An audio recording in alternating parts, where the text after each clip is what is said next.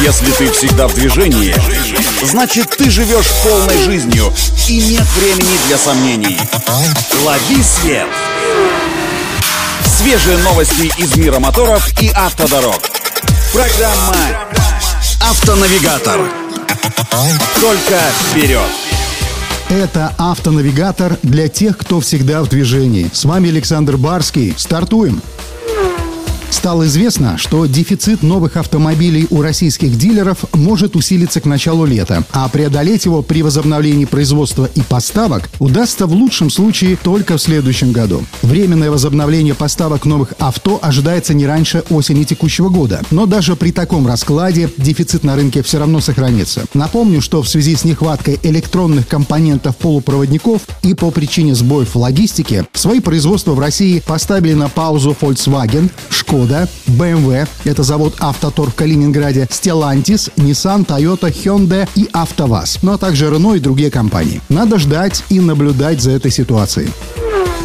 А вот у автокомпании Mazda, похоже, все хорошо. Показав месяц назад европейскую версию премиум кроссовера CX-60, компания Mazda представила его вторую вариацию. Эта вариация предназначена только для внутреннего рынка Японии. Главное отличие в правом руле и моторной гамме, в которую помимо уже знакомого подзаряжаемого гибрида вошел и турбодизель. Платформа та же самая и для Европы, и для Японии, и вот именно из-за платформы, которая у других Mazda имеет поперечное расположение двигателя и ведущий передний привод, CX-60 считается премиальным и даже революционным для бренда продуктом. Итак, про моторы расскажу. Дизельному кроссоверу Mazda CX-60 положен шестицилиндровый рядный турбодизель SkyActiv D объемом 3,3 литра, выдающий 254 лошадиные силы. Сочетаясь с 17-сильным стартер-генератором, турбодизель образует модную нынче систему мягкого гибрида. Трансмиссией при этом остался классический восьмиступенчатый автомат, передающий тягу на передние и на задние колеса. На разгон до сотни с такой техникой уходит где-то 7,3 секунды, а максимальная скорость составляет 220 км в час. А вот подзаряжаемый японский гибрид Mazda CX-60 идентичен европейскому. Силовая установка включает в себя 2,5 литра бензинового атмосферника, электромотор мотор, восьмиступенчатую автоматическую коробку передач и литий-ионную тяговую батарею. Суммарная отдача всей этой системы достигает 327 лошадиных сил. С места до сотни эта модификация разгоняется за 5,8 секунды, а его максимальная скорость ограничена на отметке 200 км в час в обычном режиме и 140 км в час при езде на чистой электротяге. Средний расход бензина кроссовера составит всего полтора литра на 100 км, а с полностью отключенным ДВС и на полном заряде батареи машина сможет проехать до 63 километров. Старт продаж обновленного кроссовера Mazda CX-60 на японском рынке намечен на осень текущего года.